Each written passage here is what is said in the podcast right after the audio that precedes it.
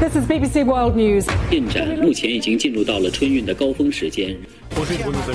나라방 뉴스 살펴봅니다. 글로벌 뉴스 전주현 외신캐스터와 함께합니다. 어서 오십시오. 네, 안녕하세요. 문재인 대통령이 중동을 순방 중입니다. 지난 17일 문재인 대통령이 아랍에미리트를 방문 중이었는데 이 아랍에미리트 공항에 예멘 후티 반군이 드론 공격을 가했습니다. 그렇습니다. 17일에 아부다비 석유공사의 원유 저장 시설 3곳 그리고 아부다비 국제공항에 있는 신축 건설 현장에서 폭발과 화재가 발생해서 3명이 숨지고 6명이 부상을 입었는데요. 네. 당시 아랍에미리트에 머물렀던 문 대통령은 이 국제공항과 100km 떨어져 있는 두바이에서 일정을 소화하고 있었습니다. 그래서 우리 순방단의 피해는 없는 것으로 알려졌고요. 이 화재가 발생한 직후에 예멘의 후티 반군이 우리가 아랍에미리트에 대한 공격을 감행했다라고 밝혔습니다. 지금 문재인 대통령과 아랍에미리트 왕세제의 면담이 예정돼 있었는데 이게 사건 이후에 전화 통화로 대체가 됐었죠. 그렇죠. 그래서 이것도 갑작스러운 이 예멘 후티 반군의 공격 때문이 아니었느냐 뭐 이런 추측이 나오기도 했었습니다. 그래서 예멘 내전에 대한 국제사회의 관심이 다시 높아지고 있는데요. 왜? 네. 왜 예멘이 아랍에미리트를 공격했을까요? 이 예멘 내전이요. 2014년부터 벌써 시작이 돼서 계속돼 온 내전입니다. 예멘 정부군 그리고 예멘 내 소수인 시아파를 옹호하는 후티 반군 사이에 내전이 벌어진 건데요.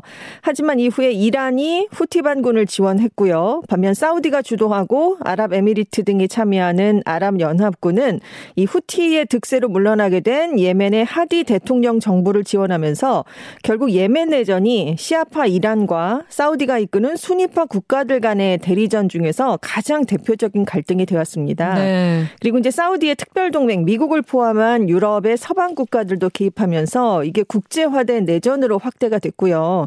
지금 7년 넘게 이어지고 있는 건데요. 어, 네. 이 아랍에미리트 연합은 최근에 병력 규모를 감축했습니다. 그런데 최근에 예멘 반군이 이 아랍에미리트 선박을 나포하면서 양국 간의 이 아랍에미리트와 예멘 반군 간의 긴장이 높아진 상황이었는데요. 어. 그동안 예멘 반군이 사우디의 수도인 리야드 공격은 계속 해 왔었거든요. 그런데 아랍에미리트 본토에 대한 공격은 좀 굉장히 이례적으로 받아들여지고 있습니다. 왜냐하면 아랍에미리트가 그동안 중동의 경제 중심지 역할을 하면서 중동의 다른 국가들에 비해서는 안전한 곳으로 여겨져 왔기 때문입니다. 네. 그래서 이제 아랍에미리트가 공격을 받았으니까 사우디가 이끄는 연합군이 즉각 예멘 반군이 장악하고 있는 예멘 수도 사나에 대한 공습을 감행했는데요. 이번 공격으로 중동 지역의 긴장이 고조될 수 있다 이런 우려도 나왔고 유가가 출렁일 수 있다 이런 얘기가 나왔거든요. 그렇죠. 왜냐하면 이제 석유 시설이 공격을 받았으니까요. 예. 그래서 결국 국제 유가가 영향을 받았습니다. 18일 그 뉴욕 상업거래소에서 2월 인도분 서부 텍사스산 원유가 배럴당 1.9% 오른 85.43달러의 거래를 마쳤는데요. 이게 지금 국제 유가가 7년 만에 최고치를 아. 지금 기록을 한 겁니다. 당장 영향을 받았습니다. 예, 이게 또 우리나라에는 어떻게 또 영향을 네. 미칠지 이게 네네. 걱정이 되네요. 그렇습니다. 2월 4일 개막하는 베이징 동계올림픽 경기 입장권을 일반 대중에게는 판매하지 않기로 했다고 하는데 어, 결국은 뭐 코로나 오미크론 변이가 확산되고 있기 때문인 거죠. 그렇습니다. 베이징 동계올림픽 조직위원회가 이 코로나19 상황이 여전히 엄중하고 복잡한 상황에서 올림픽 참가자와 관중의 건강을 보장하기 위해 일반 관중에게 입장권을 판매하지 않고 따로 지정된 관중에 한해서 현장에서 경기를 관람할 수 있도록 하겠다 이렇게 발표를 했습니다. 이 현장 관중은 경기 전과 경기 중, 경기 후에 코로나19 방역 요구 사항을 엄 격하게 준수하게 될 것이다. 이런 설명도 덧붙였는데요. 이 조직위가 작년 9월 32일에 올림픽 기간 동안 코로나19 방역 정책을 발표하면서 외국 관중에게는 입장권을 판매하지 않고 코로나19 방역 요구 사항을 충족시키는 국내 관중에게만 판매하겠다. 이렇게 발표를 했는데 이제는 국내 일반 관중에게도 판매하지 않기로 방침을 바꾼 겁니다. 네. 얼마 안 남았잖아요. 아, 정말 얼마 안 남았죠. 그렇죠. 근데 전격적으로 이제 이 정책 정책을 바꾸게 된 건 베이징과 가까운 텐진과 허난성 안양 등에 이어서 15일에는 베이징에서도 오미크론 변이 확진자가 나왔기 때문입니다. 네. 일단 조직위가 그럼 지정된 관중이 누구냐에 대해서는 구체적인 내용을 발표하진 않았는데요. 이미 올림픽 준비를 위해서 격리에 들어간 조직위 그리고 각종 정부기관 관계자 또 각국 대사관을 대상으로 초청권을 배부하거나 수요 조사가 시작된 것으로 알려졌습니다. 이외에도 국유 기업 직원 그리고 이제 대학생 등 자원봉사자 등이 관중을 대신할 것이다 이런 전망이 우세한 상황입니다. 한편 이번 올림픽은 선수 관계자들 그리고 일반인들 동선이 완벽하게 분리됩니다. 올림픽 관계자는 중국에 입국해서 출국할 때까지 경기장과 숙소, 식당, 교통편 등 지정된 시설만 이용이 가능합니다. 네. 근데 일부 서방 국가와 국제 기구가 이 베이징 동계 올림픽 참가자들에게 중국산 식품과 전화 해킹 가능성을 주의하라 이런 네. 당부를 했다고 해요. 그렇습니다. 여기에 대해 뭐 중국이 당연히 강하게 반박을 하고 있죠. 영국하고 네덜란드가요 올림픽 기간에 중국 당국의 휴대전화 해킹이 우려되니까 자국 선수단에 가능한 휴대전화 그리고 심지어 노트북도 가져가지 말라라고 주의를 내렸습니다. 그래서 휴대전화를 놓고 가는 사람들에게는 임시 휴대전화를 지급하기로 했는데요. 또 세계 반도핑 기구는 중국산 고기에 금지 약물 성분인 스테로이드 클렌 부테롤이 들어갔을 가능성이 있다. 이 점을 지적을 하면서 동계올림픽 참가자들에게 중국산 육류를 먹을 때는 각별히 유의해라. 이렇게 권고를 하기도 했습니다. 네. 그러자 베이징 동계올림픽 조직위원회가 우리는 식품 안전을 매우 중시하고 있고 모든 육류는 식품 안전 기준에 적합하다. 사료나 약품, 방역은 뭐 국가 기준에 따라서 엄격하게 관리하기 때문에 선수들의 안전을 보장한다. 이렇게 얘기를 했습니다. 다만 국 국제 경기가 선수들에게 특별한 검사를 요구하는 만큼 선수들이 자신의 음식과 약 사용에는 주의를 해야 된다라고 설명을 했고요. 네. 그리고 올림픽 조직위의 모든 행위는 중국의 개인정보 보호법 등 관련 법규를 엄격하게 준수한다면서 휴대전화 해킹 가능성을 일축했습니다. 근데 이제 여기서 문제로 지적된 게 올림픽 참가자들이 설치하는 휴대전화 애플리케이션 MY 2022였거든요. 네, 네. 그런데 이제 이걸 통해서 해킹이 될 수 있다 이런 얘기가 나왔는데 이거는 이거는 그냥 날씨, 음식, 숙박, 교통, 경기 관련 소식을 전하는 다목적 모바일 앱이고 이게 방역에도 필요하고 도쿄올림픽 기간에도 비슷한 앱을 사용했다. 그리고 구글과 애플, 삼성 같은 해외 휴대전화 앱 시장의 심사도 거쳤다라는 점을 강조했습니다. 네.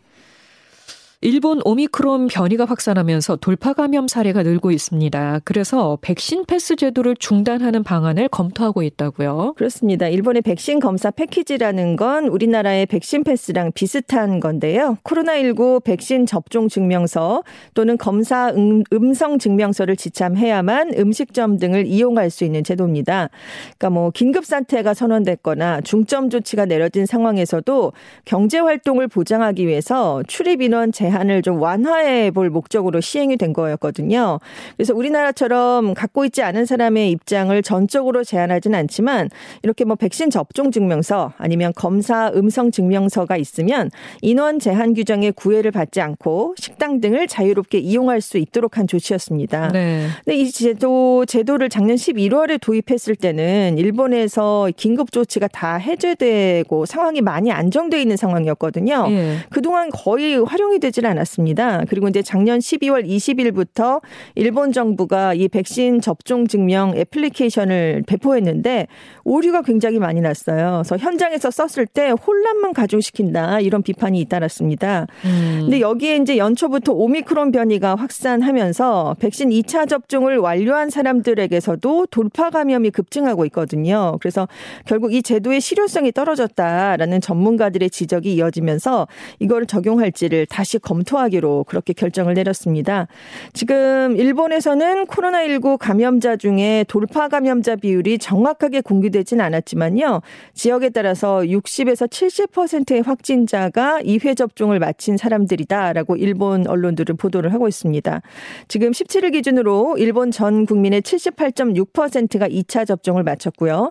3차 접종은 1.1%만 완료한 상황입니다. 그러니까 우리나라 3차 접종률이 지금 46% 50%가 넘으니까요. 굉장히 지금 차이가 많이 나고 있는 네, 셈이죠. 네. 그리고 지금 일본의 코로나19 신규 확진자가 어제까지 닷새 연속 2만 명을 넘었는데 어제는 처음으로 3만 명 선을 아, 또 넘겼습니다. 그래서, 그래서 이렇게 강화하는 정책을 발표하는군요. 네, 그래서 오늘 이 패키지 중단 여부, 중점 조치 적용 지역을 늘릴 것인가 이거를 결정하기로 했습니다. 네. 아, 지난 15일에 통가 인근에서 발생한 해저 화산 폭발과 그 여파로 또 쓰나미가 발생을 했었죠. 현재까지 3명이 사망한 것으로 공식 집계됐습니다. 그렇습니다. 통가 정부가 18일에 첫 번째 공식 집계 발표를 내놨어요. 여성 2명과 남성 1명이 사망한 것으로 확인됐다라고 얘기를 했고요. 망고섬에 있는 모든 주택은 파괴됐고 거주민이 200명이 채 안 되는 포노이프와 섬에는 단 두 채의 주택만 남았다라고 발표를 했습니다. 지금 노무카 섬을 비롯한 인근 군도는 화산재에 다 뒤덮인 그런 상황이고요.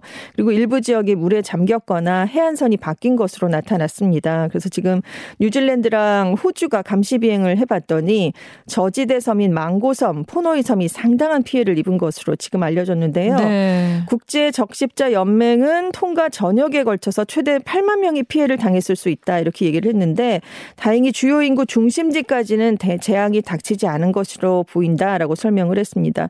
문제는 화산재로 인한 피해가 심각하다는 그렇죠. 점이죠. 그렇죠. 그래서 지금 식수 정화, 피난 쉼터 제공, 흩어진 가족들을 찾기 이것들이 시급하다라고 적십자사가 지금 지적을 했습니다. 예, 앞으로 또 얼마나 더 많은 피해 소식이 들려올지 좀 네, 겁이 납니다. 그렇습니다. 자, 지금까지 전주현 외신캐스터 고맙습니다. 네, 감사합니다.